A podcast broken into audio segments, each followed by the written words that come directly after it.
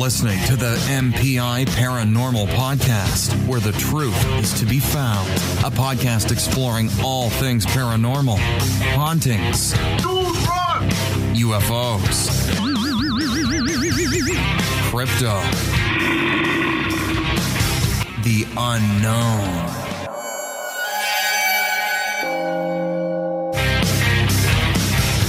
Our members believe in the skeptical approach, but with an open mind, just trying to make sense of it all. I want to get back in there, try to figure that out, because it is the unknown. I don't really have a say on it right now because I don't know what the video looks like. I'm looking for the evidence. What's the evidence? A story to me is not really evidence because that's one person's experience. Right. And I do. I take my personal beliefs into it, but like you said, then I have my skeptical side that right. wants to prove it another way. Military Paranormal Investigations is not affiliated to any branch of the military. It's time! Coming to you from North Texas on multiple platforms for maximum reach. Here are your hosts, members of the M P I team. We're having a very special podcast tonight. We are at Fort Belknap in Newcastle, Texas. Yep. My name's Jeff. I'm Rob. I'm Mike. Oh, I'm I'm Jim. I'm Jim Hammond. Tonight we have, you want to introduce him? Tonight we have with us here, the he is the, what is your official title? Director, okay. Historian, superintendent, whatever. He is. He, Jack of all trades. Oh. There you go. He has a master's degree in history, and he's working on soon to be P H D. Mm-hmm. Uh, in history, and he's going to, he is over Fort Belknap here, and he's going to talk with us a little bit about the history. Well, I think we probably need to How did start, we find yeah, this exactly. place? Exactly. Yeah. You know, we were, being military background, we all have an interest in the history. Right. So I know, I think it was you and I. Yeah, it was you and, and Allison. Allison. Yeah, we, we wanted to start doing historical battlefields and right. locations where all that uh, the old military was at. Right. I was um, actually heading out towards the old post out behind the Baker Hotel. That's right. In Mineral Wells. When you guys said you were heading down here, I was like, well, I'll just take a U-turn, you know, come yeah. down and follow you guys yeah. down here. Well, and we got here and we were uh, immediately ecstatic of how the place looked and, and the history to it. And I started talking to Jim's wife. Mm-hmm. About, you know, some of the history, and she said, well, hold on, let me let me uh, get you to my husband. He knows all the history of the place. Well, he he she handed me the phone, and he was on it, and we started talking, and then he found out who we were, and he's like, oh, paranormal. He says, I got some stories to yeah. tell you, and we'll go into the stories towards the end of the uh, the podcast here. But like I said, he invited us out here. Mm-hmm. We greatly appreciate, yes, Jim, your time certainly, certainly. coming out here and, and giving us the history of Fort Belknap. Because I will tell you, before I got here, I had I no clue what yeah. this, this was even yeah. about. It was even here, really. Yeah. Because yeah. we were actually looking at the trail of all the... We were going to take the, the fort trails. Right. Go, we were going to start up... Because we already did Fort Richardson. Right. And yeah. then we were going to come down and do this one, and then um, the one at Graham. I Is think it Fort Griffin, Jim? Fort, we have Fort... Well, there's... Uh, Fort Richardson's in Jacksburg. Right. We would be the next one if you're following it that way. And then um, on the... Uh, just north of Albany is Fort Griffin. Yeah, that was okay. the other one that we were going to okay. do. So kind of what we're going to do tonight is we're not going to do our normal no. podcast. This is going to be a lot about history. Right. Yeah. We guys want we want you guys to hear the history of Fort Belknap, and I will tell you, if you're remotely close to this place, take a trip out here. Definitely, you need to come out. Let here. me tell you, when we were on our way down, and, and I'll say this before we ever start recording here, this place is beautiful. It's gorgeous. Uh, it's shaded. It was cool. When we were driving down, we you know I loaded up this morning. It was hot. Yes. It was nasty. We were driving down in the truck, and we were passing through the mesquite fields, and I thought, man, this is going to be miserable when we get here. So we pulled up, and it is like a shaded oasis yeah. out here, and it's absolutely gorgeous. There's a lot of history. There's a lot of unique buildings, and I think it's I think this is going to be a really fun time. I yeah. think so. Yeah. So, Jim, if you will, sure. give us a little background okay. on, on, on what you're doing and how you got here. Okay. And then, if you will, just go into the history of Fort well, Belknap. Absolutely. So, and I will tell you, um, when y'all showed up, I wasn't here. I hardly ever leave the fort. And that one day I was gone. And so she called, and she's always worried about that. Somebody's going to start asking her history questions. Yeah. And so she called, and did you know that there is a, you, you're not supposed to use your cell phones when you're driving in Wichita Falls? Yeah. And I was FaceTiming with you when driving down Southwest, and I was I was so excited about it. And of course, I mean, I immediately turned around and came back because I was excited about this. But um, yeah, so um, th this is my wife and I have been here for six years, um, going on six years.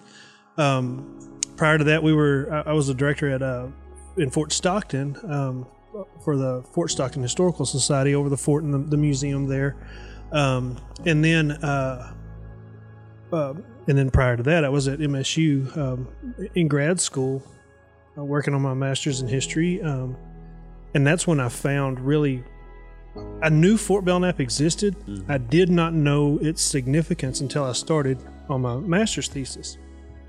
And just so much, and, and my master's thesis really focused on kind of the secession crisis in Texas, uh, eighteen fifty-nine, eighteen sixty, and, and early eighteen sixty-one. And all roads led to Fort Belknap. Um, Fort Belknap, whenever Fort Belknap was, we'll get into this, but it was, it replaced um, the fort that was at Fort Worth. So it was a major crossroads. Mm-hmm. And um, whenever you realize, whenever I realized, like you said, driving out here, there's, there's nothing. You're right. Driving to absolutely nothing. And then you realize that there was something here that was um, at one time helped settle the West. Um, that this place had that big of an impact. There's just kind of that amazing um, idea that you, that you think about of, of something that no longer exists that once was just such a big deal. Um, it's, it's it, I guess, kind of the feeling of the ghost towns. You know, yeah. There used to be a town here, yeah. There's nothing there anymore. Um, and, and so that, that's kind of how I, I, my master's thesis kind of led me to um, Fort Belknap. And, and when I was in grad school, I, I taught um, early American history um, To, to college freshmen, and I didn't want to teach. I never really wanted to teach in a classroom setting. I'd always wanted to either work with the historical markers or at a historic site or something like that. Um, and so whenever I, I was working on my master's thesis, I found Fort Belknap. I kind of designed my life of getting out of grad school and coming to work here. That's wow. kind of how, because I just, I love this place so much. When I got out of grad school, I went down to Fort Stockton. Um, I was down there for two years. Um, and that place has got amazing history, but it's post-Civil War. It's not really where my focus is at. And I mean, I just kind of had this, man, I really loved this area. So then two years later, uh, I found out the job's open. Um, mm-hmm. Somebody let me know, and, and I applied and showed up. And we've been here for six years. Um, and kind of... Um, to any new visitors that would come in, we've just done a complete remodel of the museum um, and, and updated it to make it look more like a museum. We're not completely done. We've got a little bit left, but yeah. we've done quite a bit here. Um, it, it's beautiful. It really is. Yeah. You have a ton Indian of artifacts that yes. are absolutely yes, yes. amazing. We, we, we do. We have um, the amount of artifacts. Are, and, and whenever we did this renovation, I went through every one of these artifacts, cleaning them, really? researching them, trying to, you know, get a little bit of information, more information than was there. Because a lot of times it would just be um, what they thought the artifact was and then who donated it. Right. And you would also have labels that said, um, you know, this um, uh, it was over one hundred years old. Well, it was over one hundred years old in nineteen sixty. Wow. So we've, you know, and it, so right. now we're, we're, yeah. right. we're sixty years past that. So sure. it's one hundred. So I was going, trying to find dates and stuff, you know, trying just to get it. Um, a little bit more information on there, and I, I mean, went through it, and we kind of placed. And we're not done; we've still got quite a bit to do. But um, I'd say we're about eighty percent done. But kind of one of the ideas was of redoing this, and this kind of will lead into the history of of the fort. Um, I had a school group from Fort Worth come out, mm-hmm. and we've got a direct relationship. Fort Belknap has that direct relationship with Fort Worth, and the she was probably. She might have been third grade, and she asked her teacher, why would anybody live out here? And I thought she was talking about now, you right. know. And so I, I said, well, I mean, it's got its charm, and right. I love history. And she goes, no, I mean, even back then, why would anybody move out here? And I thought, there's nothing in the museum that explains that. Right.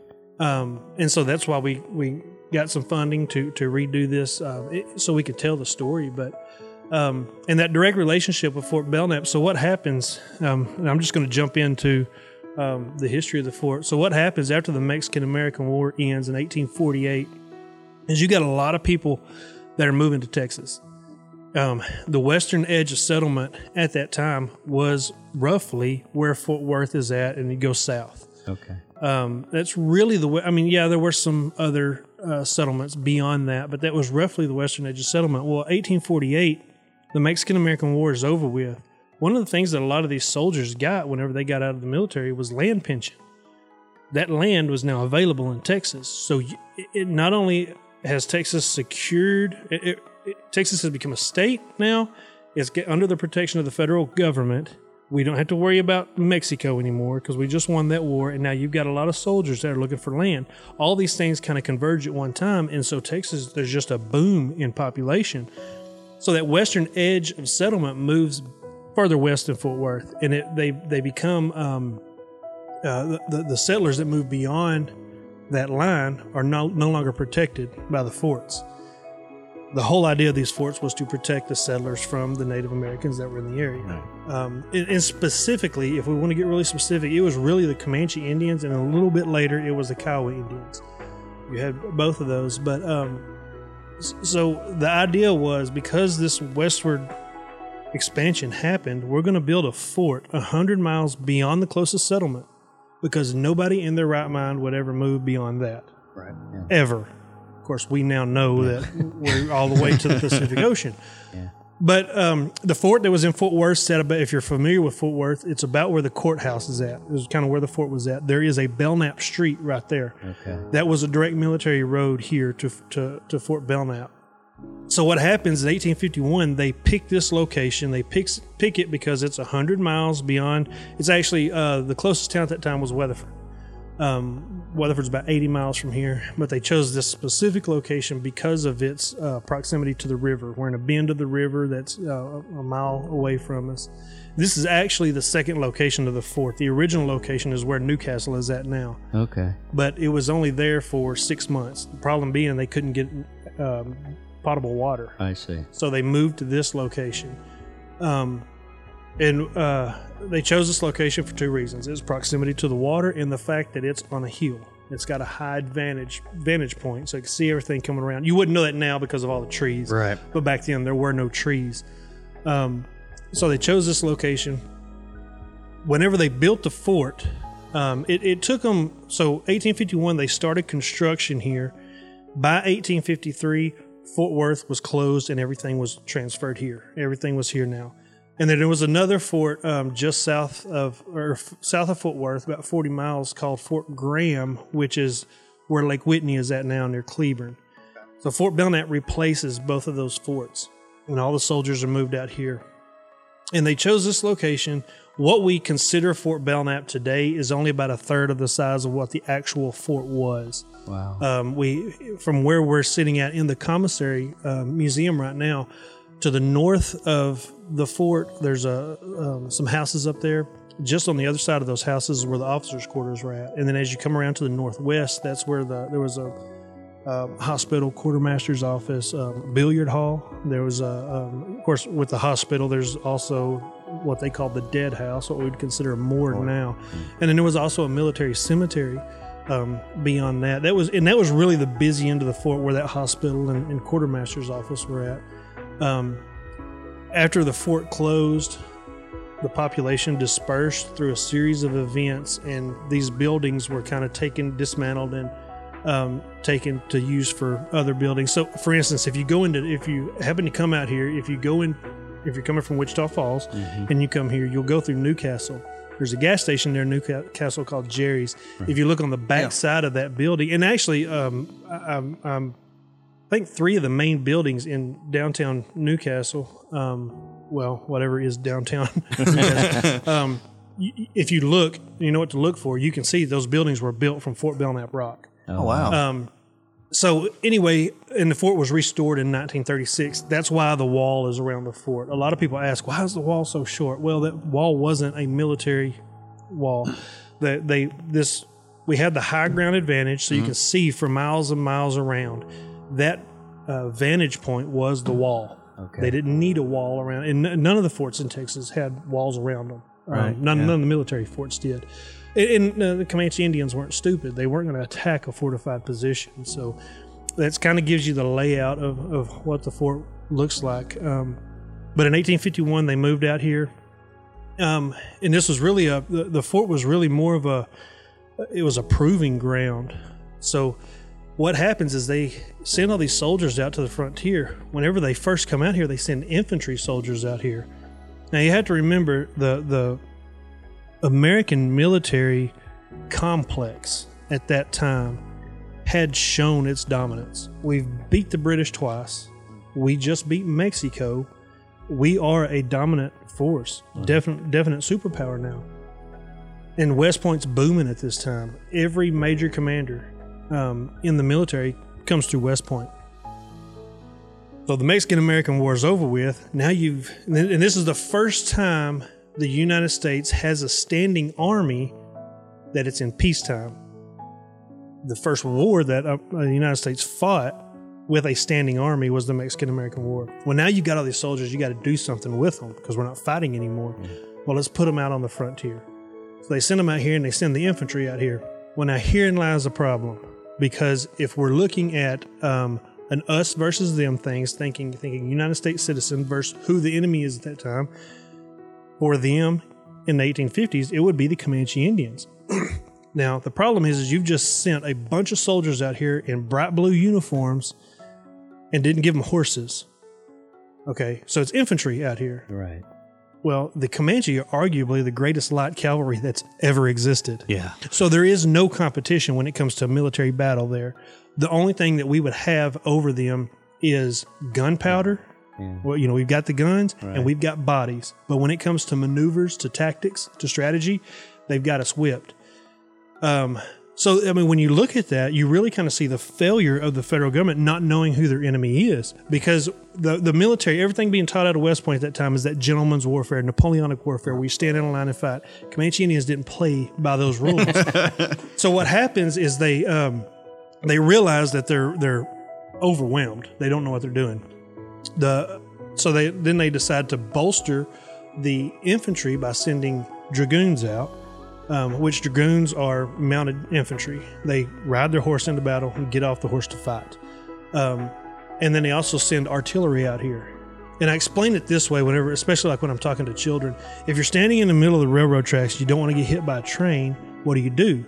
You get off the tracks. Okay. If you're looking down the barrel of a cannon and you don't want to get shot in the face yeah. by a cannon, what do you do? You move out of the way. Both, yeah. So a cannon was pretty much useless against it. Sound, it was loud. Um, and, um, For that reason only would it have any kind of effect, but it was never put into play for any kind of skirmish ever. So you've got the dragoons and you got the artillery out here, but still that Napoleonic warfare is the name of how to play. And, and, and they, the military had been told numerous times, you're not going to beat the Comanche by doing that. And I think um, uh, John Coffee Hayes, the famous Texas Ranger, actually pled with the military department down in San Antonio. You've got to use a revolver and you've got to train your soldiers on horseback. But you're a, say you're a commander in the military and you've got this trashy looking Texas Ranger um, show, because they were buckskins. right, I mean, yeah, seriously, that's right. what they were. They didn't, you know, tobacco stains down their chin, wearing buckskin. Who is he to tell me? I right. just graduated from West yeah, Point. Highly educated. So, yeah. you know, you, you just think that, that kind of that mentality. Well, by eighteen fifty-five, by eighteen fifty-four, they're realizing that they've got to do something else. So Jefferson Davis, um, he was uh, Secretary of War at the time. He creates the cavalry. And, of course, that's the famous Second Cavalry is what was sent here. Now you're getting a little bit better because you've got a cavalry. You've got mounted soldiers coming in against a mounted enemy. But the problem was still the, the strategy, the tactics that they use. Yeah. And there's this interesting thing that I've kind of researched. The federal government shows up, uh, or the, the the Second Cavalry shows up two days after Christmas, eighteen fifty-five. And when they get here, the um, that, whenever they get here, the um, it, it, they're in, in the middle of a, a Blue Norther. A lot of these soldiers are introduced to this yeah. for the first time. They show up here, um, and they're immediately dispersed throughout the state. Well, what happens, so they, they come two days after Christmas, eighteen fifty-five. In early eighteen fifty-six, you see a drop in Indian attacks. And then in October eighteen fifty-six, those Indian attacks skyrocket. What I think is happening is you've got these new soldiers that showed up. The Indians sit back in the hills and watch and learn them. Sure, yeah. yeah. And then October is, um, well, we call it the Comanche Moon. October is when the big raid would go on. And so that was their prime opportunity. We, we, we've seen these new soldiers. We know how they work. Yeah. They're not any competition to us. And so eighteen, October eighteen fifty-six, those attacks start back up. Wow. Um, in eighteen fifty, so and kind of to backtrack, in eighteen fifty-four, the federal government decided to create the reservation system. So in Graham, um, just south of Graham, there was an Indian reservation there, and then there was another one north of Fort Griffin, um, where Camp Cooper was at. That was the upper uh, Brazos reservation. The upper Brazos reservation was for Comanches. Okay. Lower Brazos reservation was for what we would consider the peaceful Indians, the Caddo, the Waco, Tonkawa. The lower reservation was successful, very successful. The upper one, because it was Comanche, was not. But because the upper one was not successful, that what happened with them affected those that were on the peaceful reservation. And now at that time, people on the frontier weren't really, didn't really care to differentiate between what tribe you were with. You were an Indian, you were scared, we were scared of you, um, we see you as the enemy. So what happens is you get a bunch of men on the front, and you still have Indian sporadic Indian attacks happening. Um, well, what happens is you get a bunch of men kind of riled up, and they decide that they're going to go storm the lower reservation, the pre, the, the the peaceful reservation. They're going to storm it, and um, it, we're either going to kill all the Indians or, or we're going to scare them out of here. We're going to at least teach the federal government that this reservation is, or the Indians need to be removed from Texas. Yeah. So what happens is John Baylor, he has a whole bunch of men, and that's what exactly what they do. Now, the commander that's here at Fort Belknap hears of this. He realizes what's going to happen. His name's uh, Colonel uh, Plummer. Um, he finds out what's uh, what's going to happen, and so he sends troops from Fort Belknap to go protect the Indians. And there's, there's one of these interesting ironies of history that I absolutely love.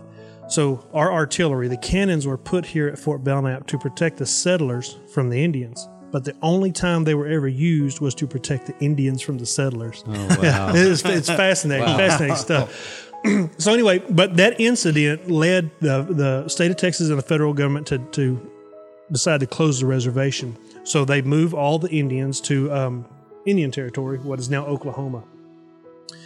And also at the same time, you've got a situation in Utah with the Mormons that they're sending military um, soldiers there. So what happens is... Uh, General Twiggs down in Texas, uh, San Antonio, decides to close Fort Belknap and send all these soldiers to Utah. Well, they, after the Indians are moved on the reservation, they start heading to Utah, and word gets back that this situation in Utah has resolved itself.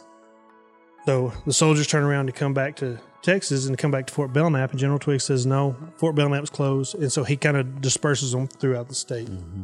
Okay. That's really, so a lot of people, when you argue, if you were talking about the, the life of Fort Belknap, a lot of people will say eighteen fifty-one to eighteen fifty-nine.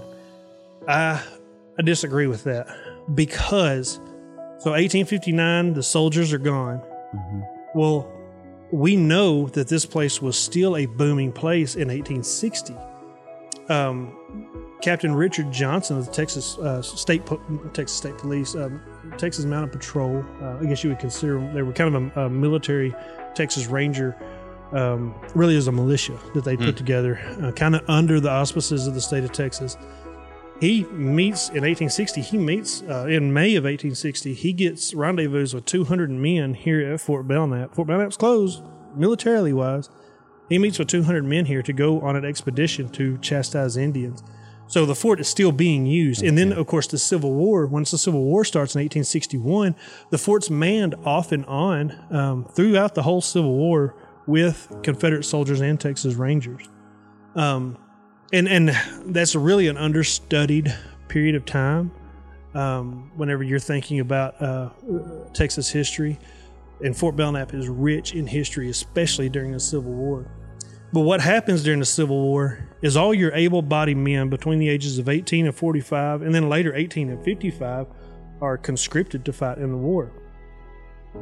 Well, that depletes the frontier of any protection, except for the sporadic troops of Texas Rangers that are running through. It's really women and children that are left here on the frontier.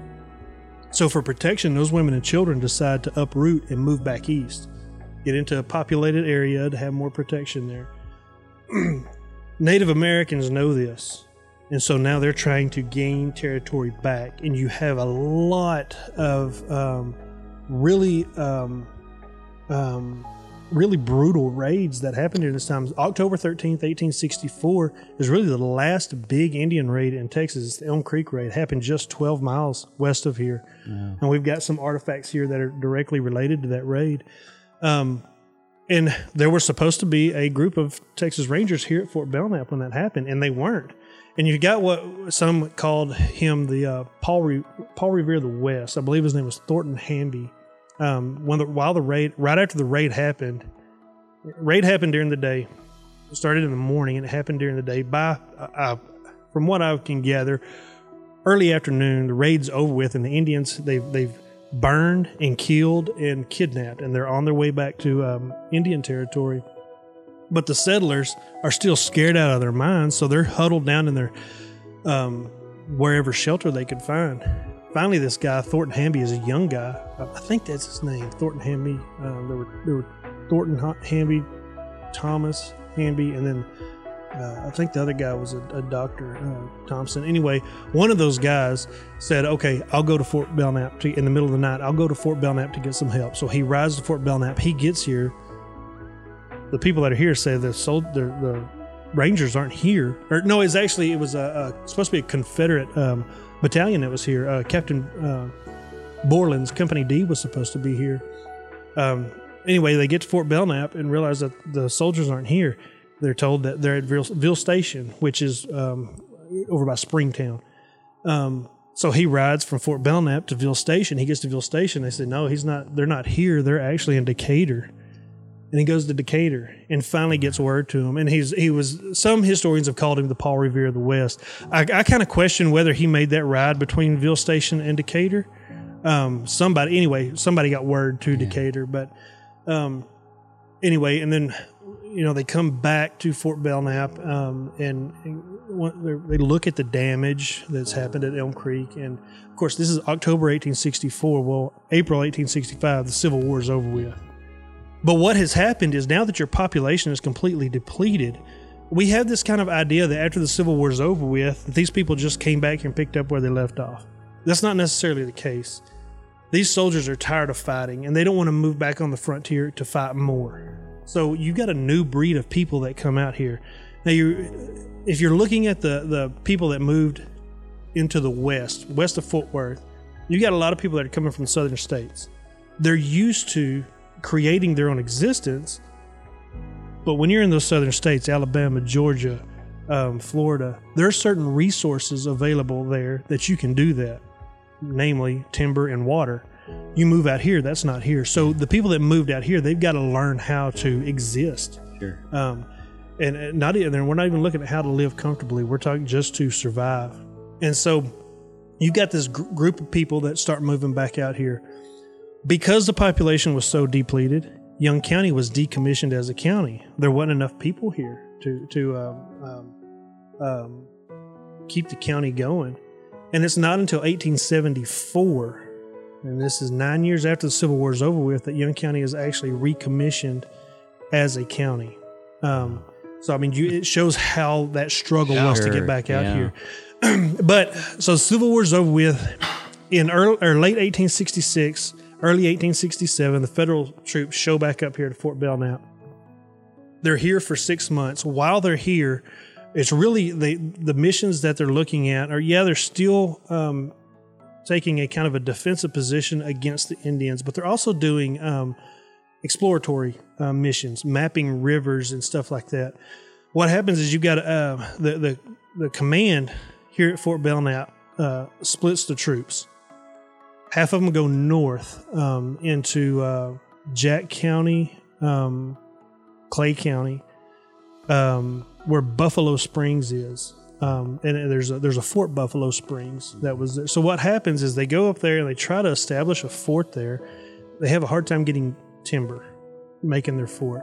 And then the other group that was here at Fort Belknap, they do these little sporadic missions where they're mapping the river going west. They decide to close Fort Belknap. And what happens is the, the soldiers that are up north of here at Buffalo Springs, they end up creating Fort Richardson.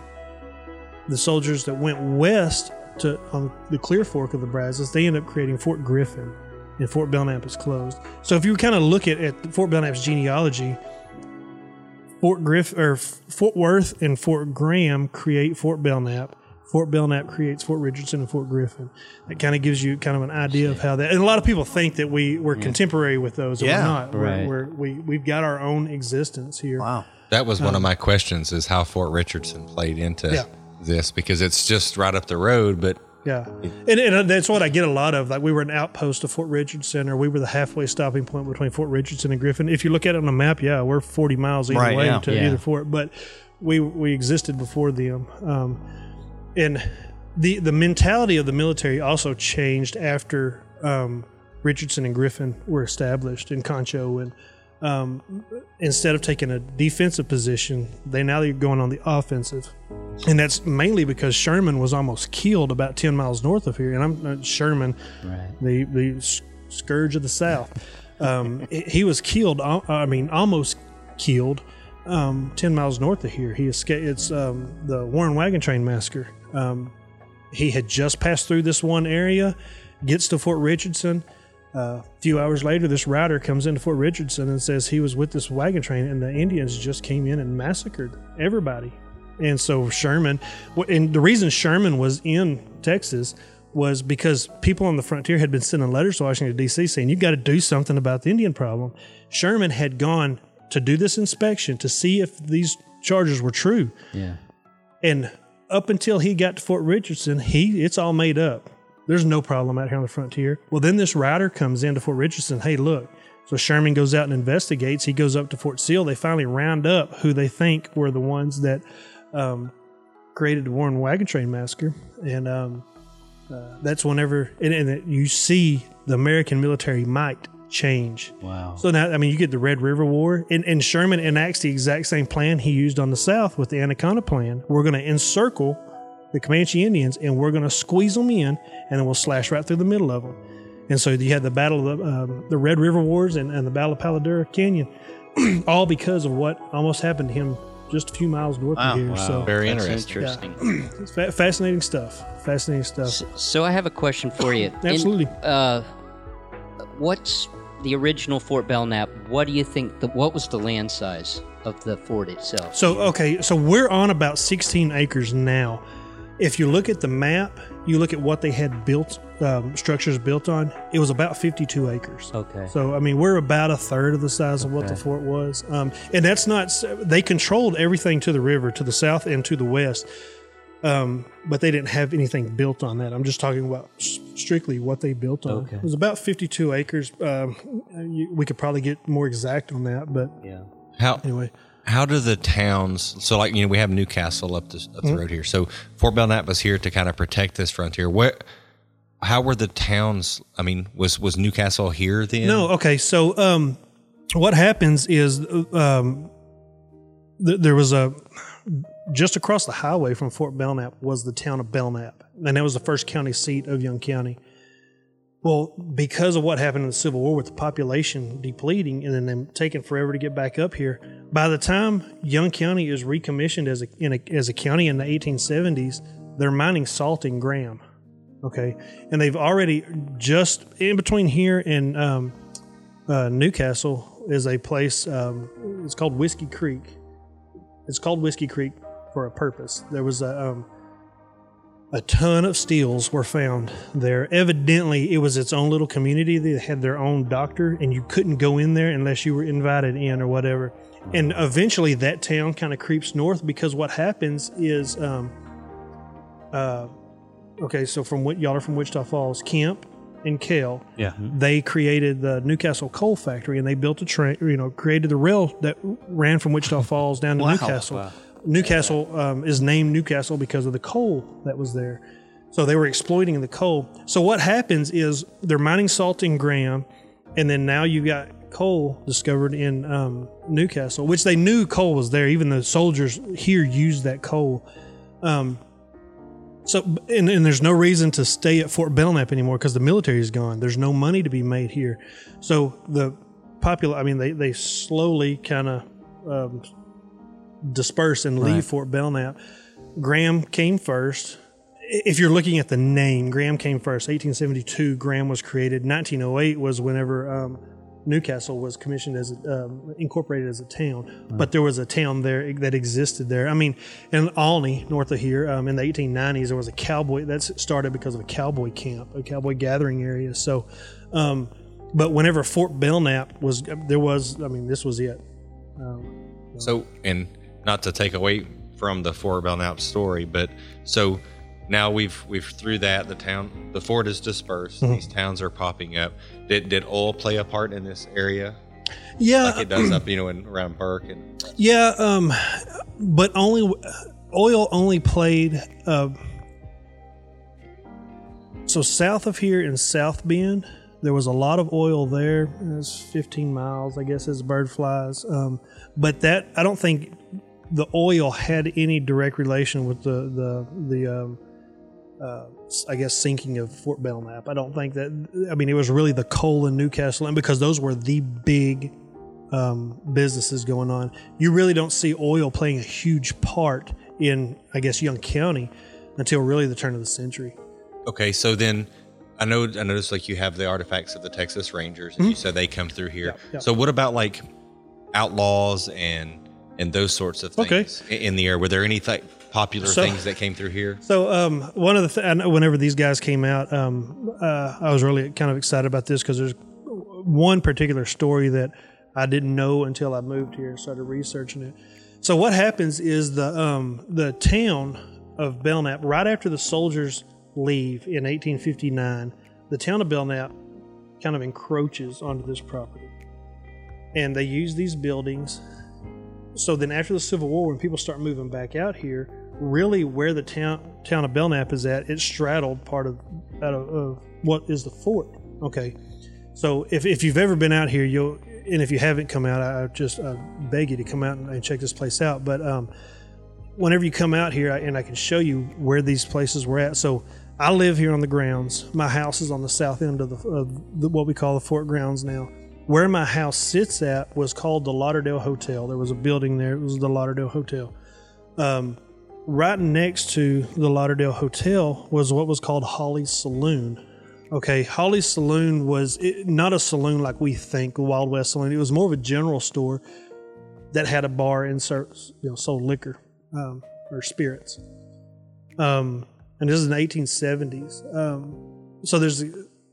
guy inside Holly's Saloon, his name is Buffalo Bill, not the Buffalo Bill Cody. He was evidently an outlaw that was also a buffalo hunter or whatever. He's sitting at the bar. Um, and then there's a sheriff here in Young County. He's a young, very, very young sheriff. I want to say twenty-four years old, but evidently very good because uh, the anybody that lived in Young County loved him. And, and the way the story plays out kind of tells you why. So what happens is... Um, And the sheriff's name is Sheriff Kirk. Sheriff Kirk has a warrant for the arrest of this Buffalo Bill. Um, it's a, I'm guessing it's murder charge because why else would you risk your life to go after a guy like a buffalo hunter? So Sheriff Kirk walks into Holly's Saloon and tells um, um, um, Buffalo Bill, "I've got a warrant for your arrest." Buffalo Bill is sitting at the bar. Either his buffalo gun is on the bar or in his lap. Either way, it's pointed at the door. Buffalo Bill, Sheriff Kirk says, "I'm here for your arrest." Buffalo Bill says, "Sorry," and squeezes off around and shoots Sheriff Kirk, gets him in the gut. As Sheriff Kirk is falling, he pulls his pistol out and shoots Buffalo Bill. Both of them die. Mm. Now, the interesting part of the story... One of the interesting parts of the story is because Sheriff Kirk was so loved, he was buried in the cemetery over here and then reinterred later in Graham. And they named the highest uh, point in the county Kirk Mountain. Okay.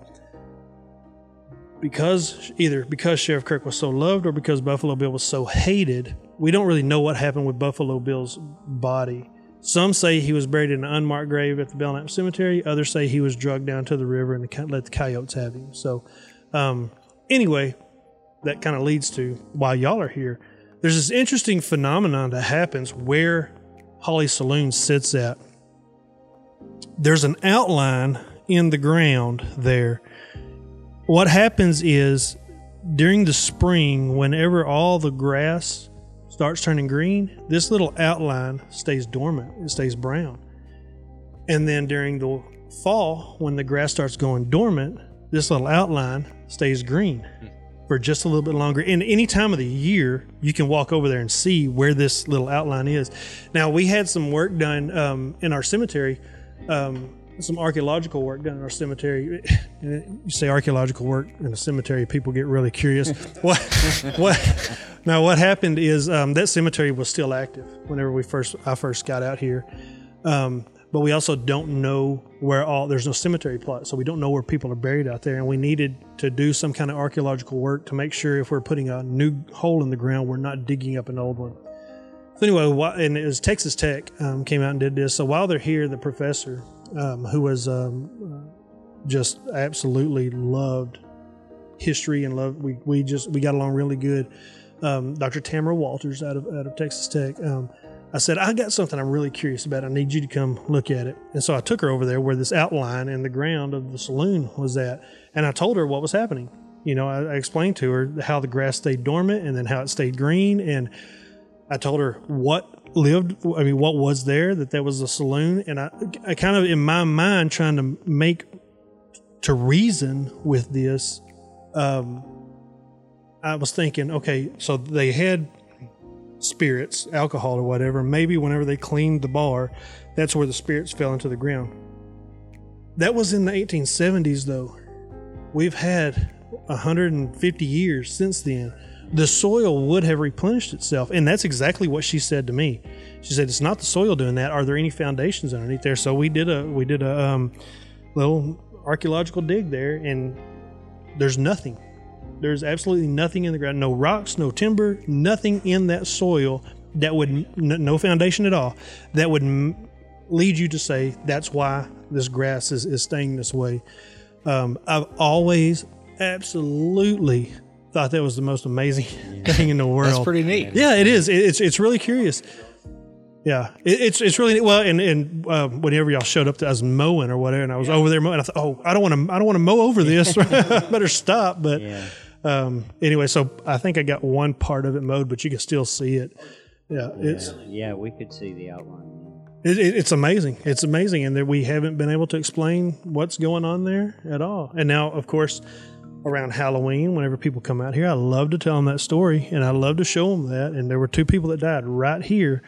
Um, could that be the reason? You know, we I don't think we'll ever know, you know, yeah. but right. absolutely, absolutely. Yeah. It's it's a neat it's a neat little, and one of the funny things is my house is right next to that. Both my kids, I've got five kids. Their bedrooms are on that end of the house, and they hate that story. But at the same time, it's it's a it's a good way to get them to behave. So I'd like you to share two stories with us. One, okay. The first one is there's a gentleman, and I don't remember his name, and you can tell us, that truly was a Native American ambassador. Okay, uh, uh, Robert Neighbors. Yes. Okay. So Robert Neighbors was, whenever I was talking about the Indian reservation system and, and um, the reservation closing, Robert Neighbors um, was an Indian agent, which was, he was a liaison between the federal government and the Indian, um, uh, Indian tribes or whatever. Of the heroes of the frontier, in my mind, Robert Neighbors is one of those. He's right up there because he accomplished what they said could not be accomplished. He got, and when you're looking at the reservations, the lower reservation was successful. That was under the direction of Robert Neighbors. Upper reservation was under the direction of John Baylor. Okay, and this this all this story all comes together. Well, um, because of them storming the reservation, what we call the reservation war, because of that, the federal government decides to close the reservations, and Robert Neighbors, who had served his life Um, I mean, he was arrested. He was in uh, Perote Castle in, in Mexico during the Mex- uh, Texas Revolution. I mean, he his whole life had been in the service of the state of Texas, his whole adult life. Um, when they decided to close the reservations, and Robert Neighbors was loved by every Native American, um, whether Comanche or Kiowa, or and I mean, even today, he's loved because he was so good at what he did. So what happens is the reservations are closed. Robert Neighbors assists in taking them north to Indian Territory. Well, whenever they get to Indian Territory, Robert Neighbors is now retiring from public life. He's done, and he's going to go to San Antonio to live with his wife and his brand new baby daughter. He gets comes on his way to San Antonio. He stops here at Fort Belknap, which was kind of his central location. Um, he stops here at Fort Belknap, and um, he... is finishing up some some of his affairs, some paperwork and stuff. He walks outside of this office and somebody yells his name. So he turns and he looks and he's shot in the back, killed. Now, um, in kind of this story, there, there's there's a lot that we don't know. There's some legend that goes with it and stuff. One of the stories that goes with it is that his body laid in the street all afternoon because nobody wanted to go help him because they didn't want to be seen as Indian sympathizer. Because the two men that killed him were friends of John Baylor, who hated Robert Neighbors. The two, the only two men that were brought up on charges were, um, we know, cohort cohorts with um, um, John Baylor. So um, anyway, and kind of with his body laying in the street, this, the way this story goes, whether it's true or not, I don't know if we'll ever know. It was a, um, a, a slave went got picked his body up, and he's buried over. Robert Neighbors is buried over in our cemetery over here, um, and. The two men that were brought up on charges, the dro- uh, um, char- charges were dropped. So was was he Native American or no? Was, no, okay. uh, Robert Neighbors w- was not Native American. Um, he just knew the plight of the. He understood more than he was. A very progressive thinker for that time, um, and um, he was a smart aleck too. You read some of his letters. I mean, this guy was. He was very, very quick with his tongue, but it was very intellectual. Way he, I mean, it just kind of blows me away. One of those guys you just admire how, how good they are. But he, yeah, he was um, killed over here, and um, uh, I don't. I want to say it was Caddo, but it might not be. Um, there was one Native American tribe that every year would come out and do a uh, ceremony at his grave. I think they stopped doing that in two thousand one, two thousand, mm-hmm. somewhere around there. Um, I would like to get that started back up, but he's buried. Um, And his grave is more of a mausoleum. It's above ground. It's, you know, rock, and it's got a, a large slab on top of it. Yeah, we were able to yeah. find out. Yeah, yeah it's sure it's the easiest one yeah. to find. We Absolutely sure easiest one to find. And there is some question on whether he's actually buried there. That marker that's on that, it's the nineteen thirty-six mm-hmm. state markers put there. Whenever they decided to put it there, they didn't know what grave was his, so they asked some of the old timers. Um, And this one old timer just kind of said, he's buried in the, the grave twenty feet north of the Newhouse brothers. Well, we knew the Newhouse brothers, if you go out there, where right, this marker is at, the is there. Yeah. Um, so, I mean, uh, that's how they identified the grave. It wasn't an exact science. It was oral history. So, um, anyway, that's yeah. Robert Neighbors. That's, that's a very interesting story.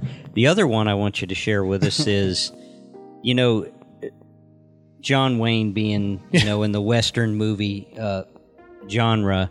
Um, there was a movie, in fact, it was interesting when you and I were talking, about two weeks prior to that, I watched a movie called The Sons of Katie Elder. Yep. I had never watched it before in my life, um, found it very interesting.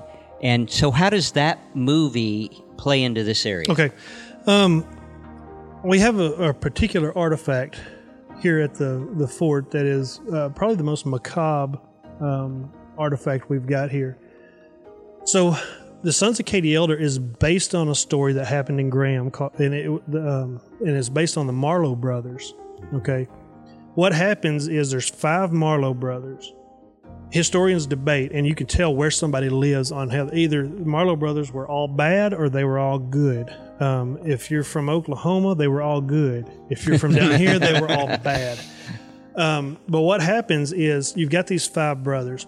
As a historian, as somebody who researched this, and I try to do it, we can never be completely unbiased about anything. You try to be as unbiased as you can. From what I've researched, it seems like you had the one brother, the little brother, who was the bad apple.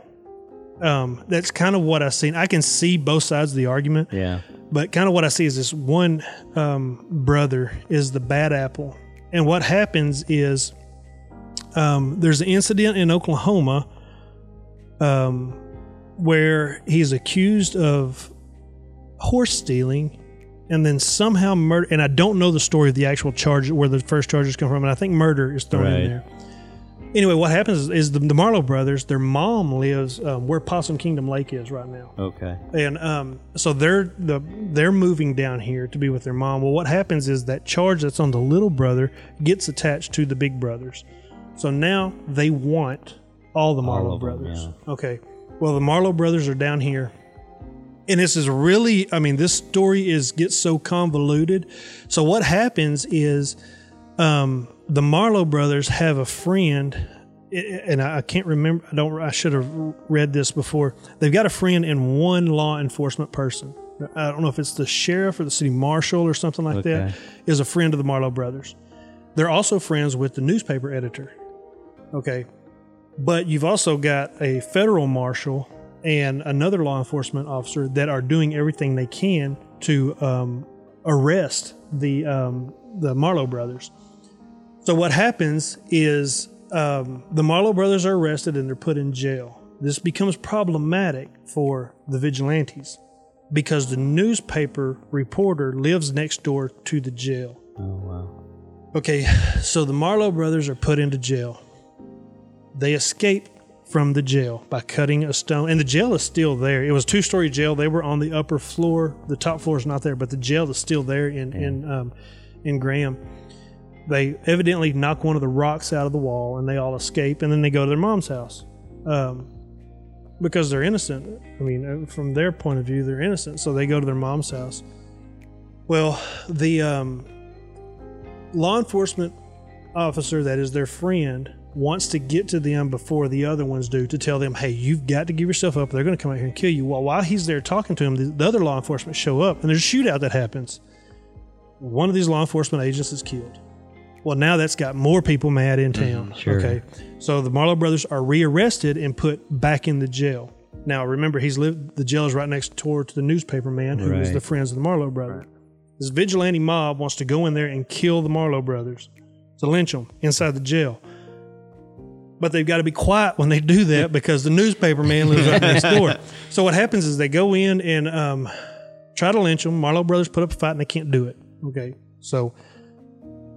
vigilante mob leaves. A few days later, they decide come up with this plan. And if you've watched the Sons of Katie Elder, you you'll you yeah. this is kind of the big scene in there. Um, the the marshals show up with a couple of hacks, a couple of wagons to carry them. They're going to take them to into uh, to no town for federal protection. Um, some say they were just going to Jacksboro. Others say they were going to Dallas. Some say they were going to Weatherford. Um, different reports. Uh, I can't remember which one was the actual one. Anyway, they were taking them to another town for, for federal protection. They get in the wagons, and it, it, with the interviews and everything, you kind of know that the Marlowe brothers know that this is not on the up and up because it's cold. They're not given jackets or anything like that to carry. Um, they're under protection. Um, They're, they've got guns all around them. They're shackled together, and they're shackled two by two. This plays into the story. They're shackled two by two. You got two brothers shackled to each other in two different wagons. So what happens is they get just west of Graham at Dry Creek, and if you've seen the Sons of Katie Elder, this big ambush scene. Right. So um, the the Marlowe brothers are attacked by this vigilante mob, and this fight ensues. What happens is so the, the, they're chained two by two. Each brother. Um, that ch- is chained to another brother that dies or whatever. Okay, and so the brothers that are living grab a stone or a rock, and I've heard it two different ways. They b- bash the chains to come free, or they bash their dead brother's leg to, to come free or whatever. Wow. Um, both of them do that.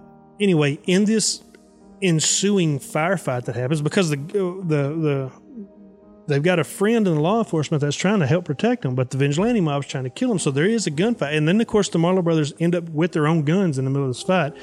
Well, in the middle of this uh, fight, this man is killed who's part of the mob. His name is Franz Harmonson, Franz Harmonson, whatever. Um, the way that's connected here directly with Fort Belknap is we have his suit that he was wearing when he was killed over in yeah. It's on a display over there, and I've got the whole story with it and everything. Yeah, um, very interesting. And the uh, he was um, the the label that was on there originally, which I pretty much just copied it, um, redid it. It said that he was shot between the eyes. The newspaper article says he had a lung shot under his right arm, mm-hmm. and then he was also shot in the head. Um, if you open the pull the arm up on there, you can see a hole there, and there is something inside the jacket that you could easily say is blood. Yeah. So that's why I say it's the most macabre. Whether it's blood or not, and whether it might be a moth hole or something like yeah. that, I don't know. Um, anyway, but his daughters are the ones that actually gave the suit to the wow. museum. So that's uh, that's that's an interesting. Yeah. So story. If you watch The Sons of Katie Elder, it's based, and, and you know, John Wayne. I mean, there's two movies that John Wayne did that are based on here. The other one is The Searchers. Um, the Elm Creek raid that I talked about, October thirteenth, eighteen sixty-four, mm-hmm. that's based on um, the Elm Creek raid. Uh, the Searchers is based on the Elm Creek raid. Uh, Britt Johnson's family was take, killed and taken captive, and um, he goes and ends up getting his family back. And this is eighteen sixty-four. Here's the most amazing thing about this story. Britt Johnson is a black man. Britt Johnson is a slave. But he's really more of a business partner with his owner. Wow. And his business partner allows him and actually supplies him to go get it. So Britt Johnson not only gets his family back, but he's also credited with getting a lot of other captives back too. So sure. um, anyway, so yeah, John Wayne uh, and John Ford also, you know, working with John Wayne, right. he knew the stories because yeah. there's so many. And I mean, there's there's a reason for Larry McMurtry writes Lonesome Dove, you know. Right. Um, uh, Charles Goodnight and, and August, Charles Goodnight and Um, Oliver Loving, whenever you portray them as fictional characters, well, that's Augustus McCrae and Woodrow Call from Lonesome Dove.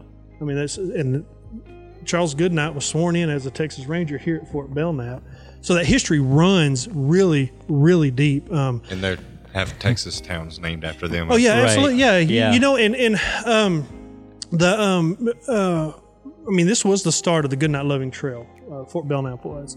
Um, and a lot of people don't realize that, but uh, th- their ties are a- absolutely. Um, Charles Goodnight would not be Charles Goodnight had Fort Belknap not been here, because it's here he decides to go and talk to Oliver Loving, who's the older one, yeah. um, who who was a did cattle drives. He goes and asks Oliver Loving, "Do you mind helping me with this cattle drive?" Oliver Loving says, "Yeah," and so you know they meet be- here at Fort Belknap to do that. Charles Goodnight's first wife that he met, um, or wife. His wife that he met, he met her here. She was a, a she wow. ends up becoming a teacher in Weatherford. So, um, so I wanted to backtrack a second. Okay. So the John Wayne movie, The Searchers, is based on the real story of what happened at Little Elm. Is that what? Uh, at Elm Creek, yeah. Oh, it, yeah well, it, Elm it's Creek. A, okay. So The Searchers is based on um, uh, the Elm Creek raid and a little bit on um, Cynthia Ann Parker. Uh, the story of Cynthia Ann Parker, who I mean, that has absolute yeah. ties here too, because right. yeah, Charles Goodnight actually is um, one of the Texas Rangers. That the the so when Cynthia Ann Parker is recaptured, she's she's recaptured in the Battle of the Pease River, which was not a battle, and it was not at the Pease River. um, it was a the Mule Creek, which is a tributary there, um, and it was not a battle at all. It was a uh, yeah, it was an absolute slaughter. But Charles Goodnight was part of the Texas Rangers. They left from Fort Belknap to go to the Pease River. They recapture Cynthia Ann Parker and her daughter Prairie Flower. They take her to Camp Cooper, which would have been the next fort in line from here. She tries to escape from there. Um, they bring her here because they're taking her to Fort Worth to reintroduce her with the Parker family. Um, once they get her here, it's actually the officers' wives and laundresses that get her cleaned up and a little bit more tame, and so, so she's here for at least a night before really? they go. Yeah, go to. Um, That's awesome. Yeah, yeah. So I mean, it, it all it all intertwines. And here's when I talk about these um, these ironies of history, like with the canon. The only time it's used, um, right. it was opposite of what it was supposed to be. One of the, these little ironies of history. Charles Goodnight's part of the um, mob that goes and gets, or the Rangers. I guess I should clarify that. Part of the Texas Rangers that go and um, recapture Cynthia Ann Parker, and I recapture is definitely in quotations, right? um, um, yeah. But well, you know that's the thing. Rescue. It was not a rescue, no, according yeah. to her. I, it, for, through her um, point of view, was not a rescue. But Charles Goodnight's part of the Rangers that go and and um, rescues, recaptures Cynthia Ann Parker. They that's Quanah Parker's mom. Right. I I know the relationship between my wife and my son. if there's one person in your life that you hate, it's going to be the person that does something wrong to your mama, mm-hmm. right? So for the one person in the world that you would think Quanah Parker would hate, it would be a guy like Charles Goodnight. Now, here's the irony of that. Why does Quanah Parker go to, why does Quanah Parker go onto I mean, the reservation? Um, the reason he goes onto the reservation is because Charles Goodnight convinces him to do that because they have become friends. So you think the one, that's that irony that I'm talking about. You would think that one person that um, you would hate, they would never get along. They end up becoming friends. So much so, and Charles Goodnight admits his wrongs. He knows what's happening, and he tries everything he can to correct the, the situation with the buffalo and with the Native Americans. And he becomes friends with um, Quanah Parker and finally convinces Quanah Parker to go onto the reservation. So, how long did you say Cynthia Parker was here? You said a day, and yeah, a day or two. I don't. I. I, I wouldn't say it's more than forty-eight hours because they didn't keep her in one. They got her to Fort. They wanted to get her to her family. And to finish that story out, I've got a picture hanging up here of uh, the famous picture of Cynthia Ann Parker holding Prairie Flower. Um, I know this is a, a kind of a family thing. That picture to me is Cynthia Ann Parker giving the white people the proverbial middle finger. Because what's she doing? She's breastfeeding her, yep, and yep. you did not do that oh, at that yeah. time. You absolutely did. And she's saying, "I'm I'm I'm Indian, yep. and this is my life." And I mean, she's you can tell she's miserable in that picture. One of the things yeah, I would you can see it. Oh yeah, one of the things I would suggest that you do is look at her hands. Look how big her daggum hands are. You can tell she's worked oh, with yeah. her hands for yeah. so long. So anyway, and she's reintroduced with her family. That picture is taken in Fort Worth. Um, she's reintroduced with her family, and then two years later, she's dead. From depression, mm-hmm. broken heart. I mean, she just could not. And here's the sad thing about her fam. Her, her. All she wanted to do is be reunited with her boy. She wanted to be reunited with Quanah Parker. She dies two years later. She's buried um, on the uh, Cherokee Henderson County line, a little cemetery there. Then she's dug up, exhumed, and reinterred in Fort Worth at the Parker Cemetery there. Quanah Parker's last wish is for his mama to be buried next to him. Yeah. So whenever he dies, they exhume her and reinter her at, at Fort Seal uh, on Chief Snow up there, Chief Seal up there. She does not get rest until she's reintroduced with her son. Yeah. And it's, I mean, she even in death, yeah. she yeah. still, so it's just one of those sad things that um, wow. you just, uh, and it, that's, that's why I love history. That to me, that, I mean, those connections, history is not just about who and what. We really got to look at the why. Mm-hmm. Yeah. I mean, because I mean, wh- there's no reason to to research history if you're not looking at why something happened the way it did. So, sure. um, and that's kind of my mission here. So. I, I wish that you know, see, a lot of people don't like history. Oh, absolutely. Oh, I, I absolutely love history, but I wish that everybody had somebody like you to talk to. That was actually so. Yeah. I mean, you just well, tell and, the and story. Well, and kind of my awesome. approach whenever, it, even like I'll go to the schools and I'll be dressed in, you know, cavalry uniform and everything, and I'll talk with the kids and stuff. But one of the things that I'm careful not to do whenever I'm talking with the kids is I don't start off with names and dates. Because if you're talking history with somebody and you start off with names and dates, their yeah, eyes glaze over, yeah. and that's all yeah. they think that history is, and it's not. It's so so. so it's, it's so. I always, and you always try to find something relatable, um, something that a, a child likes to do now, and look at that through the through its development through history. Um, how did they get to where they like that now? Because um, every person has a history, and one little part of that history is removed, everybody's history has changed. So everything comes together for that one. Um, and anyway, that's that's kind of how my approach to history is, is more looking at the why. You have, you, you need to know the who and the when and the what happened, but why it happened is, um, and what happened, the, the what of it is debatable. Um, the why it happened is debatable to a point, but we're not going to learn. And then the result of what happened um, after that. You know, the, the, the domino effect that happens mm. there. So uh, that that's kind of my approach to history because um, I do. Uh, w- when people come in, it's usually the very first thing that I do is I tell them how the museum's laid out, and then I ask them where they're from. And if they're from the Metroplex, I'll tell them, okay, so if you're familiar with Fort Worth, and I explained that part of it, and then they, so now it's relatable. Now it's, it, you know, yeah. they take possession of it. So That's kind of that's kind of my approach to it. I will say that's one of the things when I first met you, you could tell you had a passion yeah, for this definitely. area. Well, you really could, and I think a lot of I wished a lot of more museums would have well, that passion. Well, I I, I love it. I, um, if if you know, I, I didn't want to teach in the classroom. I wanted right. to, te- but but now I've gotten to the point that, of course, I've got five kids, and they hate history. so. Yeah. Anyway, so I was going to say I like how it came full circle for us because we we actually investigated Mule Creek at the battle. Yeah, we sure did. Yeah, and I had no clue about. No, I didn't either. None, I had nothing. No, no. clue. I, I mean, I knew about the cavalry coming out there. Well, not the cavalry, the Texas Ranger. I knew about them coming out there and how they. Air quote captured, recaptured. Sure, sure, yeah. But I had no clue about yeah, I didn't that. Either. Yeah. Like I said, we we investigated the Mule Creek for that. Yeah, yeah, yeah. Uh, we had access out there, and then we also go out to the Copper Break State Park. Awesome, yeah, yeah. And they had that the uh, Cynthia Ann Parker, uh, I guess, air, little area, yeah, area for her yeah, mm-hmm. that had some stuff, mm-hmm. but. Yeah, that, that picture gets me every single time. And, and it's something it, that, that is one of those pictures that it just says so much. Um, there's so little going on there, but it just says so yeah. much. So, yeah. yeah, you know, and and um, you know, like uh, when you look at history, uh, so the Battle of the Pease River. Mm-hmm. The reason we call it the Battle of the Pease River solely depends on one man telling that story, Sol Ross. You look at the first time he tells the story, and then you look at the last time he tells the story, it's a completely different story. What happens is, um, as he's running for political office, the story gets bigger and bigger and bigger. Now, here's the thing. He's Sol Ross. Who are we to question him whenever he says that? Yeah. And he was an eyewitness. That's a firsthand account. Yeah. That's a primary source right yep. there. Yeah.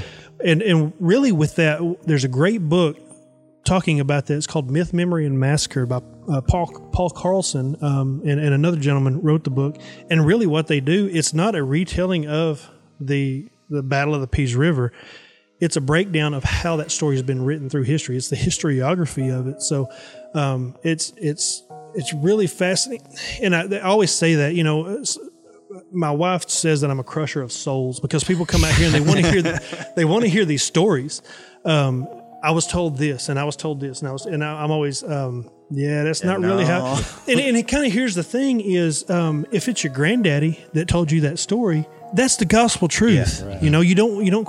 In case in point, had this gentleman come out here, um, probably in his forties. Um, he came out here with a friend. The gentleman in his forties had come out here as a child, um, and come out numerous times. He was he's from around here, and he comes out with a friend who's never been out here before. And as they're walking through the museum, I'm listening to him tell stories, and I'm cringing. I'm just oh oh. Well, finally they get over to where I'm at, and we start talking. And um, listening to their conversation, I realized that he came out here with his granddaddy a lot, um, and his granddaddy told him stories and stuff like that. Now I'll say this. Those are those need to be treasured memories. He needs to have those memories about his granddad. Anyway, he gets up to talk to me, and um, what he asked me, he says, "Tell me, tell my friend here why the wall is so short around the fort." And I, I've been through this. I've been down this road before. Yeah, yeah. And I said, "Well, I'll tell you what. Um, you tell him why it's so short, and I'll just kind of throw in some some historical facts there." Then you have to remember, this is a sound reasoning man because he's able to tie his shoes and drive to the fort. So he's able to think for himself. He turns to his buddy and he says, the reason the wall is so short around the fort is because they didn't need a tall wall because Indians were scared to jump rock walls. Exactly. Exactly. This man, his, but, and I think what happens is he's out here with his granddaddy, and his granddaddy's telling him all these stories, and his granddaddy it probably gets tired of him asking questions, right. yeah. and so he's going to pull his leg, and mm-hmm. he tells little, yeah, the yeah. younger version, he says, "Yeah, Indians were scared to jump rock walls." Yeah, and that man believed it until he's an adult, and that's why my wife calls me a crusher of souls because, I, well, okay, listen, guy. And I didn't. I did not chastise him about that. I said, "No, actually, the I don't know if they were scared to jump rock walls or not, but The wall was built in nineteen thirty-six. It had nothing to do with Indians or anything like that. I did not say that's the dumbest thing I've ever heard, but you kind of get where, and I've heard so many oh, of them, I'm sure. you know, I, I just, and when people, and I kind of, I don't want to, I kind of like it when people argue with me on points of history, because then it really gets me to thinking and, and being, but one of them they argue with me a lot about is that we are contemporary, that we are just the outpost for Fort Richardson right. and Fort Griffin. Yeah. Um, because in their mind's eye, that's how they've always seen it. And yeah. they don't know the, the, the true story. So, um, and that, that's also another reason for the upgrade in here to tell wow. those different sure. stories and stuff. So anyway. Well, he's told us the story of the saloon. I right. think we have one more. Right. Yeah, yeah, and that was one one of the things we were talking about. Well, okay, you know, we're all about history, mm-hmm. and you know, we have the, the, but we're also military paranormal. Yeah. Right. So how does the paranormal tie into Fort Belknap? Well, I know he told us the one about he told us the, the one saloon. about the mm-hmm. saloon. So we know there was deaths there. Yep. I, as you were talking, I was thinking. This was an active fort. Yes. So people are, due to illnesses, going oh, yeah, absolutely. to die on this property. Yeah, absolutely, absolutely. So, you know, you're going to have those folks that have passed away on the property as well. Yep. But if you will, share the story with us after, um, I believe you said it was the early nineteen hundreds, yeah, right? Yeah, uh, the, uh, over at the Powder magazine. Correct. Um, and I swear, I, I looked for it. I can't find it. I swear I've read this in a newspaper article. Um, and I don't know if maybe that's a, it was a retelling of this story. Right. I don't think I don't know that it was the actual event that happened. It seems like it was, but I, anyway, I read the story. So the Powder magazine is the only building um, that was left completely intact after the soldiers left, because the, the people that lived here just dismantled these. They'd fallen down to ruin, but the Powder magazine was left fully intact. Well, the way this newspaper article um, read was that evidently the powder magazine was still used to store powder, whether that was left over from the soldiers or whether the local people, because right. it was a powder magazine, right, left yeah. powder there. Yeah. And what kids would do is go and get powder and make their own little fireworks, you know, set it off with whatever they could. Well, evidently this teenage boy was in there getting powder. Something happened and there was an explosion and he was killed, and it knocked a part of the, the wall out, and you can see where that part right. is at. Anyway, he was, he was killed in that explosion. Um, And so when we talk about deaths here on the fort, that's one of the most traumatic, and, and the sheriff or whatever. Sure. It is. So, um, and, and that's a, I, I looked, I can't find that story. I know I've read it. I just, it was in a newspaper article.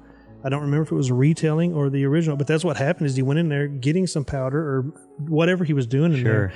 There was an explosion and he was killed there. Um, so, um, Anyway, so what year did you say that was? It was in the year? early nineteen hundreds. nineteen hundreds okay. I, I, I can't uh, put a specific date. It was no later than the nineteen teens. Okay. Um, it was a, a, a long time ago, but it wasn't contemporary with the fort. You know, and that's another thing. Um, yeah, like you say, there were sicknesses and illnesses out here. There were people that died out here, soldiers sure. that died out sure. here. Um, case in point, um, when I talk about the hospital, behind the hospital was the dead house, or what we consider a morgue now. Right. And then a hundred mile, a hundred yards beyond that would have been the cemetery. And we had a military cemetery out here, and there were soldiers that were buried in that cemetery.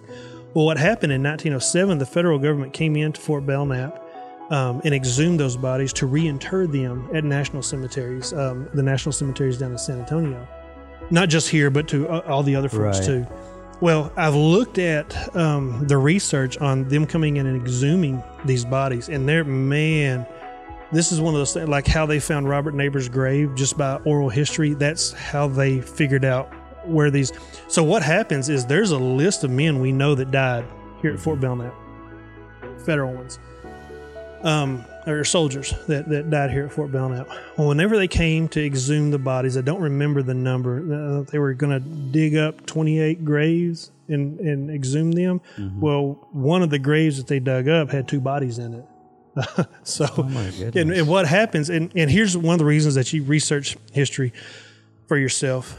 Conventional wisdom, the stories in Young County of that cemetery, Um, said that the soldiers were buried with white wooden crosses there, and that it was just, and that those bodies were exhumed and reinterred at Sam Houston National Cemetery in San Antonio.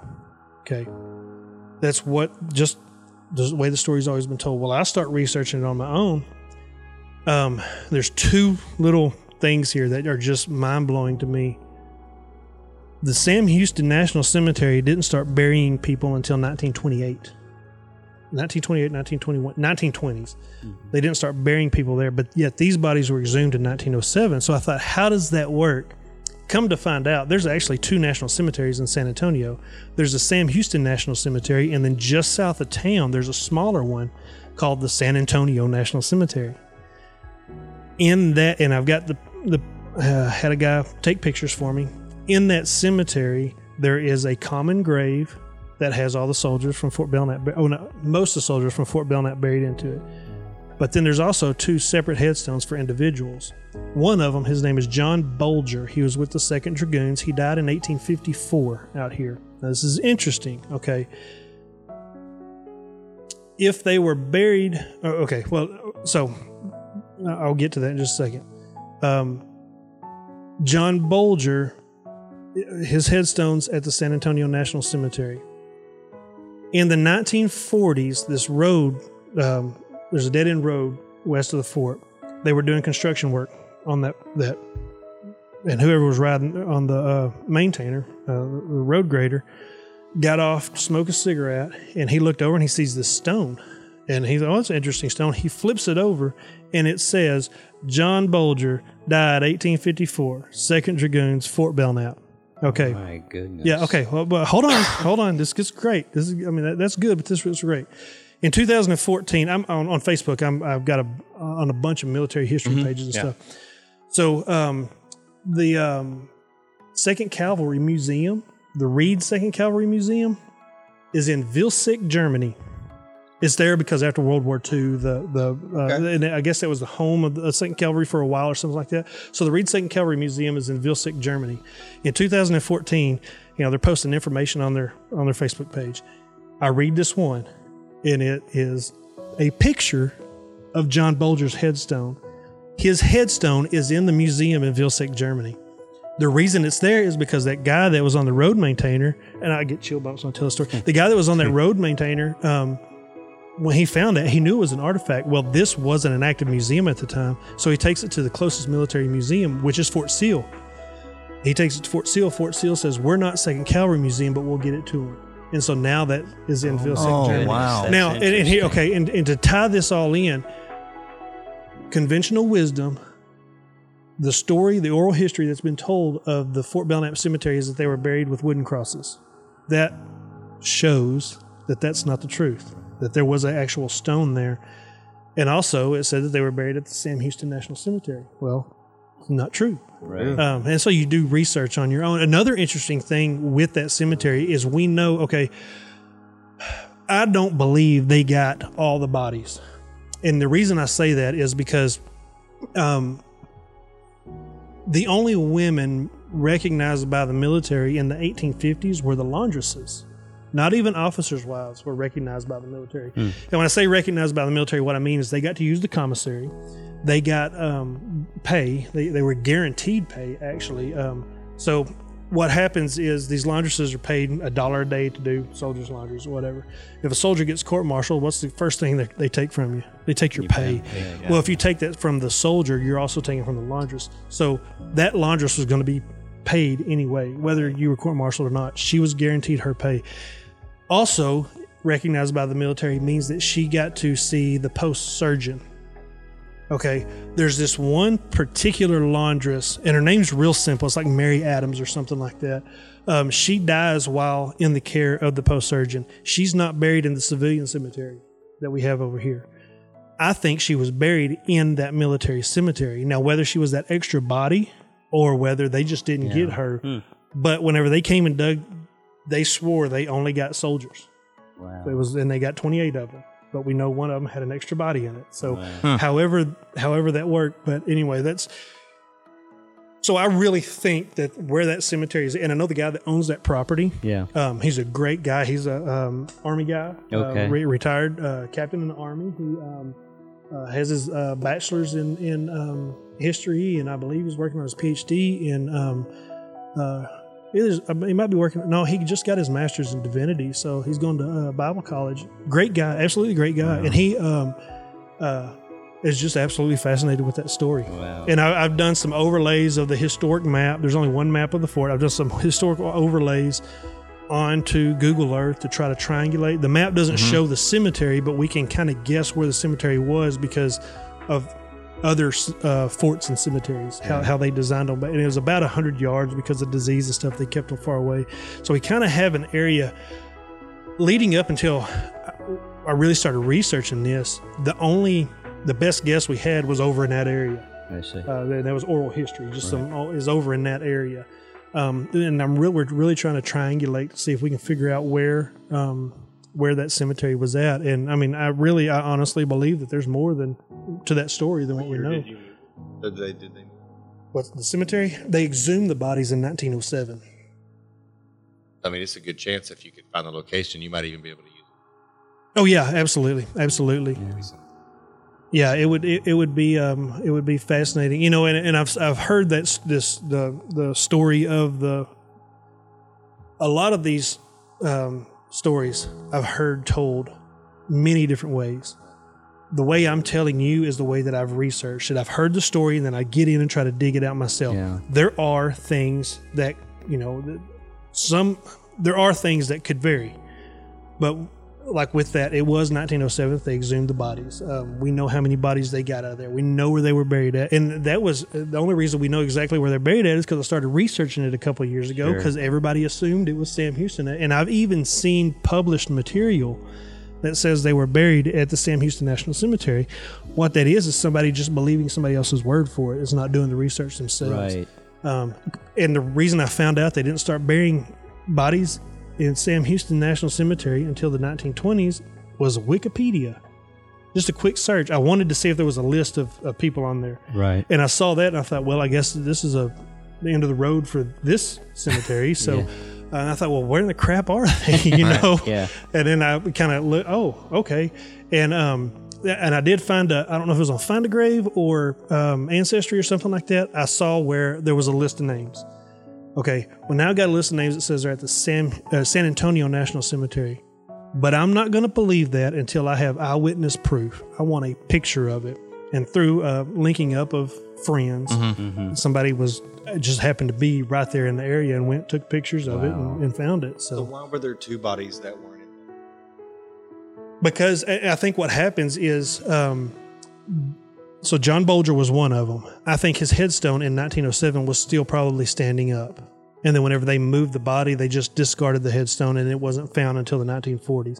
And probably the other name, um, probably the same thing, was he had a stone headstone um, that was still, and it could still be laying out there. Um, we don't know. But that's why, um, that's how we know. And the rest of them, maybe they did have wooden crosses. I don't know.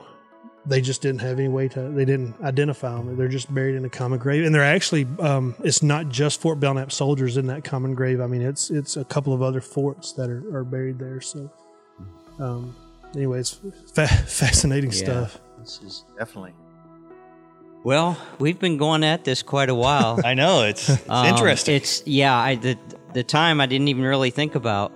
Um, I guess we need to probably start wrapping it up here. Yeah. I, w- I wanted to ask, I had one final question as we're wrapping up on this note. So is this an actual Texas Parks and Wildlife State Park? No, this is the only fort in the state that's run by the county.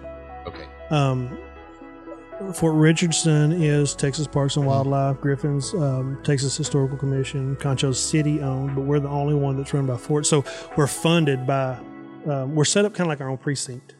Um, we have our, we're, we're under the auspices of precinct two, but we've got like our own budget. Um, and that's all ta- Young County taxpayer money. Um, except and that, that taxpayer money is just for the maintenance of the fort, the, the grounds maintenance and building upkeep and stuff like that.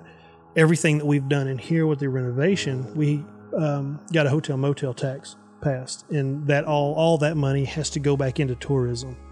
Um, and, remodeling a museum is definitely a part of tourism, so that's kind of how we're how we're funded there. So, and that's where I was kind of segueing into where Jeff was going. So, how can people? I mean, how can people?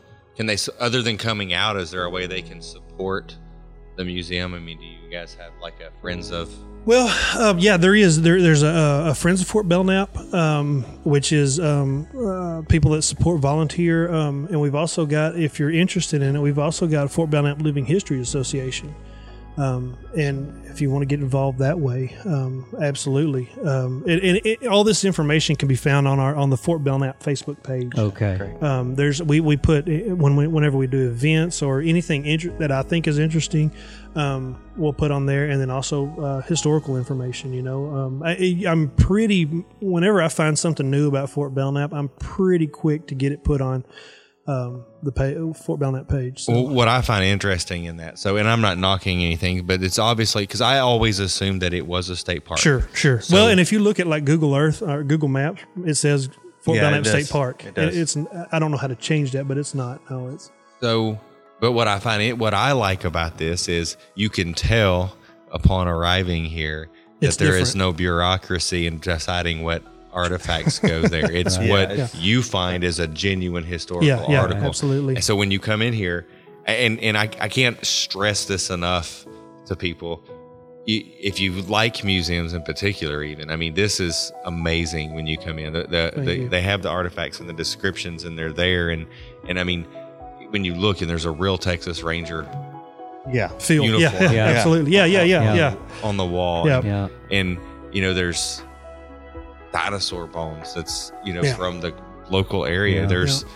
you know the the, the mob, little bit of everything the yeah. mobster yeah. uniform suit hanging on the wall yeah. I mean you know there's it, it's just absolutely amazing yeah. so well and it, it all kind of even we've got some stuff that has nothing to do with Fort Belknap or even Young County yeah but the reason that they're here is because somebody um it was a Governor Allred Allred unit up in, in Wichita Falls. It was right. named after Governor Allred. Well, whenever Fort Belknap was, the museum was being turned into a museum, Governor Allred and a state senator, uh, Ben O'Neill, really got behind getting artifacts here. And so Governor Allred donated a lot of stuff um, to us. And so uh, the Mexican um, um, general's um, suit and his sombrero and all that, that's all from Governor Allred.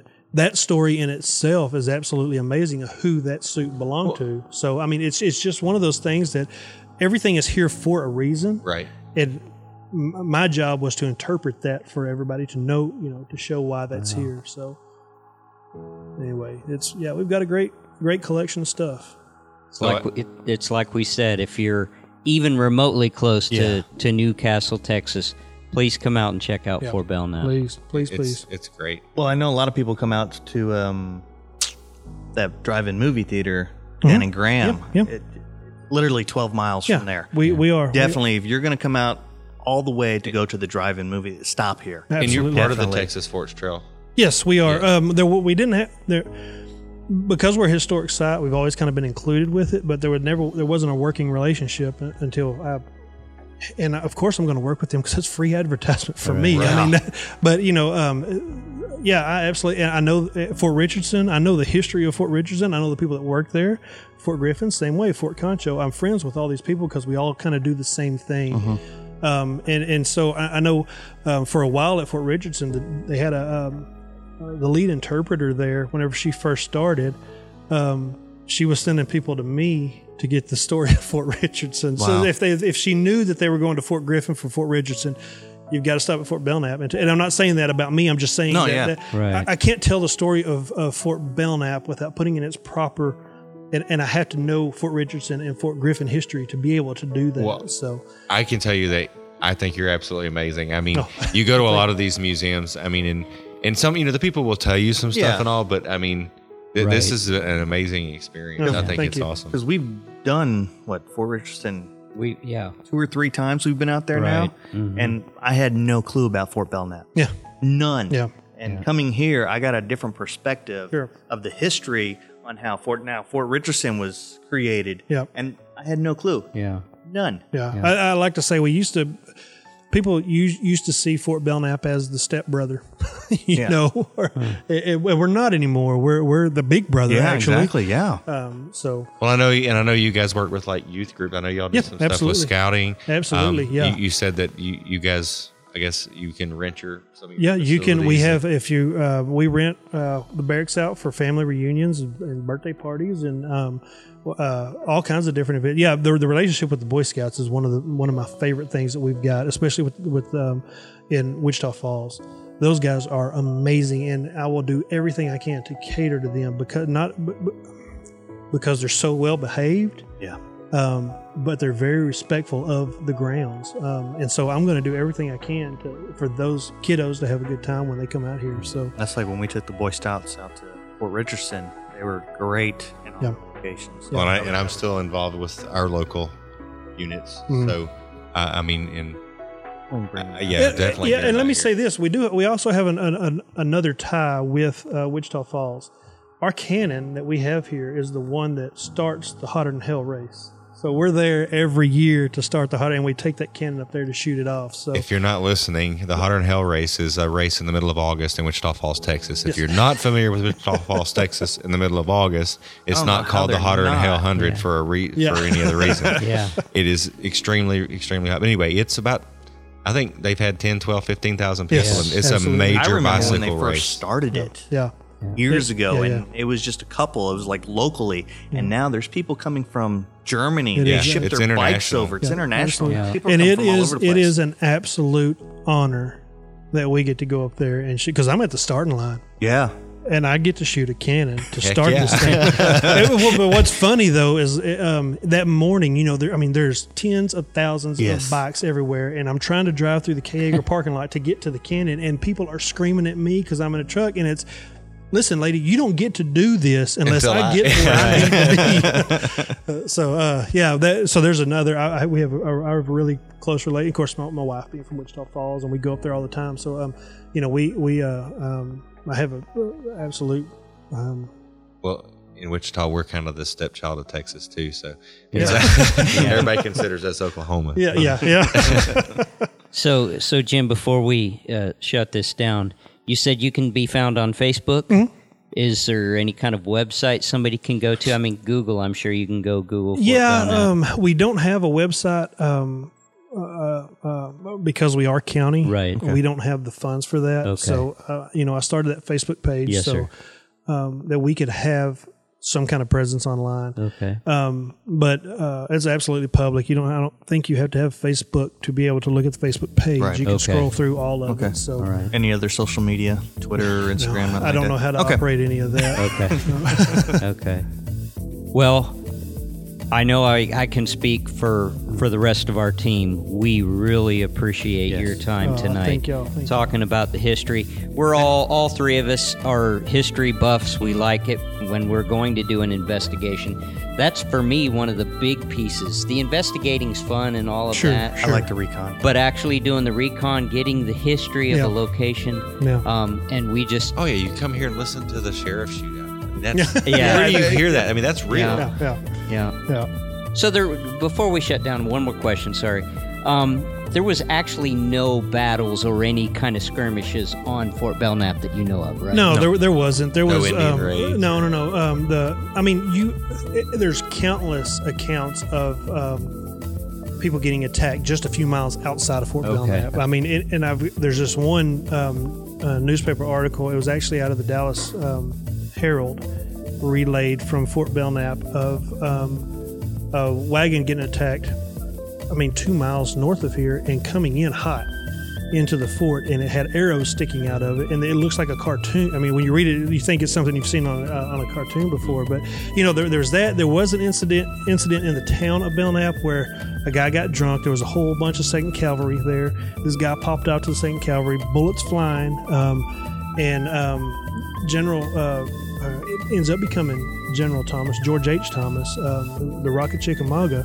Um, he was in command of the Second Cavalry here. He actually goes over there and kind of breaks that um, that that up. But um, you, yeah, there were there's definitely a Wild West style thing. But there was whenever you think of, of Indian um, soldier battles, right. no, nothing okay. like that. No. Okay, all right. And the, the soldiers that were here were very possibly though involved in skirmishes. Around oh, absolutely. Them. They you know one of the things one of the problems with um, the soldiers here on the front of Fort Belknap is the monotony was killing them. Alcohol was a huge problem. But you did have instances of these excursions. The way the soldiers worked is twice a week they would leave Fort Belknap and go to the next fort in line. And what they're doing is called cutting for sign. They're trying to see if Indians had crossed over that trail. And then they could get warning to the towns in the east. If they saw where the Indians had come in and gone back north or back west, they would follow that line. So you've got a ton of expeditions. Um, the Wichita expedition, um, uh, where the soldiers leave out of here, and then I mean, there's a battle in Wichita, um, Oklahoma, um, that that um, has direct ties here, but the battle wasn't specifically here. But yeah, the, the soldiers here definitely, uh, you know, they they did see action. It wasn't the, like the biggest thing. It, it was it was rare, but there was, and when they did see action, it was usually hot. Really, really, really uh, good stuff. So. And then, as we close up from a, I guess from what we're here for, right? We're gonna we're gonna check it out. You know, we don't consider ourselves ghost hunters per se. No. We're here. We we usually go investigate claims of the paranormal, and we're here to see if there are if right. there are yeah. claims. You know, we've right. done the same thing in the little town I'm from.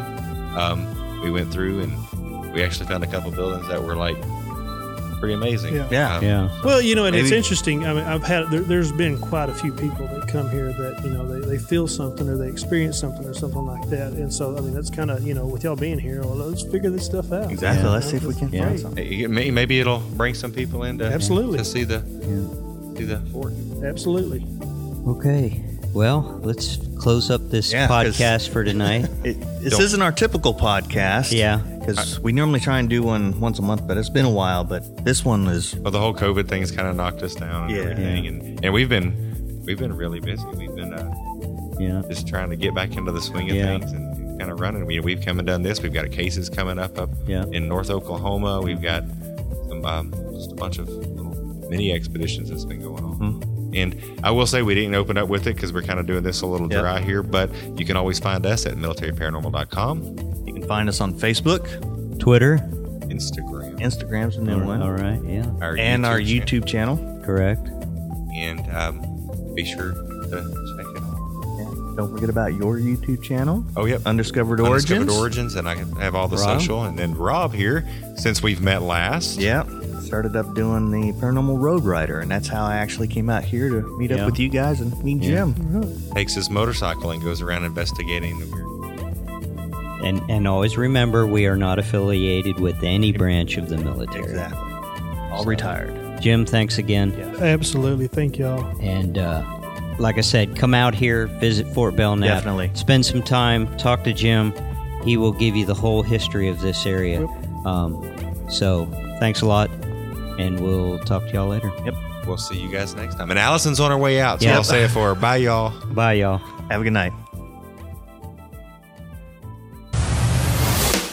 Thank you for listening to the M P I Paranormal Podcast. This podcast has been brought to you by Military Paranormal Investigations. Hope you all enjoyed the show. Don't forget to connect with us on Podbean, Facebook, Twitter, and YouTube. Until next time, the truth is to be found.